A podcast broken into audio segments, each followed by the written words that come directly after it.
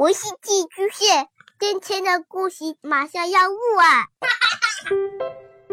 孩子的世界充满了色彩和欢乐，用有温度的声音讲你爱听的故事。白羊叔叔和大明的晚安故事。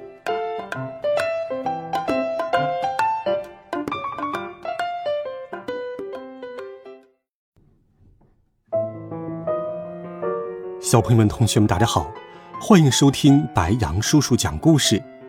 今天白羊叔叔继续给你准备了神探猫破案冒险集的好听故事，一起来听神探猫破案冒险集之狱中探秘第9集众志成城。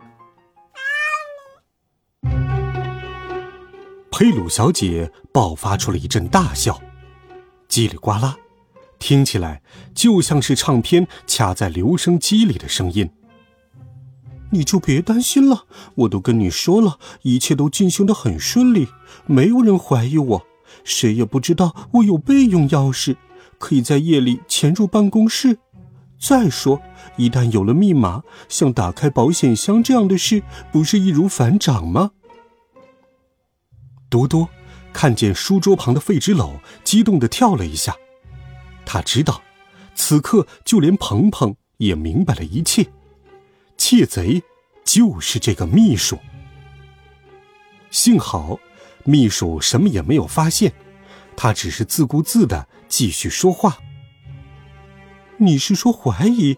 开什么玩笑，当时罗兰先生又不在巴黎，唯一可能知道密码的人就是那个头脑简单的胡子，所以警察很快就把他当作了头号嫌疑人。你知道这件事妙在哪里吗？就在罗兰先生离开的前几天，胡子才刚向他提出涨工资的要求，可那个吝啬的老板却搪塞他说要考虑考虑。所以呢，负责这个案子的朗贝尔探员觉得胡子先生一定是为了报复老板，才把这些钱给卷走的。你明白了吗？总之，一切都是那个愚蠢的老家伙自找的。秘书说着便发出了一声尖笑，随后又补充道，没错，我留在这里目睹了整件事情的经过，现在案子已经了结，我们亲爱的胡子被判了20年劳刑，已经开始了铁窗生活。哼哼哼哼哼。听到他的话，多多恨得咬牙切齿，这个没心没肺的女人居然还这样嘲笑胡子先生所遭遇的不幸。是的是的，钱会安全的。我在帽盒的夹层里做了个非常方便的暗格，那个红色的帽盒你还记得吗？没有人会起疑心的，我们很快就要成功了，安德烈。秘书又笑了，随后他把听筒挪进到唇边，压低了声音，明早我就去向罗兰先生提出辞职，我会跟他说我的一个亲戚身体不好，我得去照顾他，或者编个什么别的借口。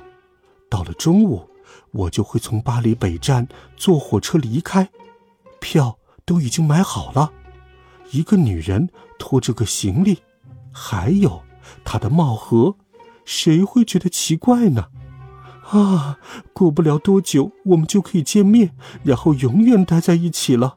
我亲爱的，我们会一起周游世界，会在豪华酒店过夜，会在最高档的餐厅里吃饭，没有什么能把我们再分开了。妙儿，想得美，我看你还是乖乖等着铁窗把你们给分开吧。月光心想，现在一切都已经明朗，而他们需要做的是找到办法将这个佩鲁小姐绳之以法。唯一的问题是，究竟怎样才能揭露她的真实面目呢？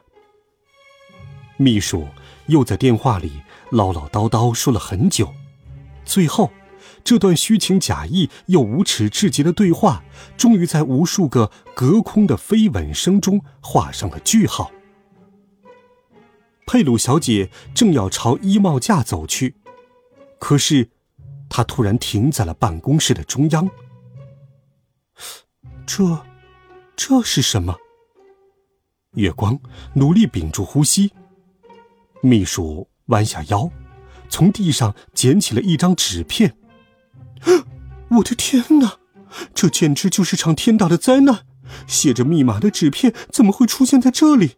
还是赶紧销毁的好，谨慎一点总没有错。女人失声叫道。于是女人拉开了她的小包，从里头取出了一盒火柴，点燃了其中一根。她一手夹着密码纸，一手将火焰凑了上去，直到纸片化为灰烬，她再用高跟鞋狠踩了几下。如果罗兰愿意，就让她自己去清理吧。她一边咕哝，一边拿起外套，关上了电灯。月光待在原地，一动不动，直到听见脚步声远去，她才从抽屉里冒了出来。她小声呼唤起自己的三位同伴：妙儿，嘿，伙计们，安全了！多多、约瑟芬和鹏鹏一个接一个地探出了脑袋，而且还异口同声地发出了叫喊。苗儿，你们看见了吗？那个小偷把密码纸给烧了，我们现在可什么证据都没有了，也太倒霉了吧！那现在该怎么办？可月光已经在脑海中盘算好了一切。你们等等，他小声说道。看见另三只猫依旧争吵不休，他终于亮出了指甲，大声吼道：我的猫呀，都给我安静！同伴们立刻闭上了嘴巴。你们能不能好好听我说话？还没有到山穷水尽的地步呢。我们不是知道赃物藏在哪里吗？多多抓了抓脑袋，好像是这么回事，在一个红色帽盒的暗格里。而且我们还知道明天佩鲁小姐会在哪里出现。面儿在火车站巴黎北站，约瑟芬也叫了起来。月光露出了狡黠的笑容。面儿没错，所以想要洗清胡子先生的冤屈，我们只需要把朗贝尔带去现场，想办法说服他搜查那位阴险的秘书，一切就大功告成了。警方一定会找出真正的窃贼，然后把我们的朋友给释放出狱。是的，我明白。可是我们要怎么样才能把朗贝尔探员带去火车站呢？又该怎么说服他搜查那个帽盒呢？月光举起一只爪子，指了指书桌上的打字机。面儿，这个简单。既然我们的小鹏鹏那么喜欢那台机器，我们就用它来解决问题。约瑟芬会用，不是吗？只需要一点点的团队合作就行。这可真是个好主意。四只猫全都发出了满意的叫声。他们相继跳上了书桌，在那台神秘的机器边围成了一圈。纸张已经就位，只是有一行胡乱打击的字母出现在它的上方，那是鹏鹏的实验结果。如果把这行字作为信件的开场白，似乎是糟糕了一点。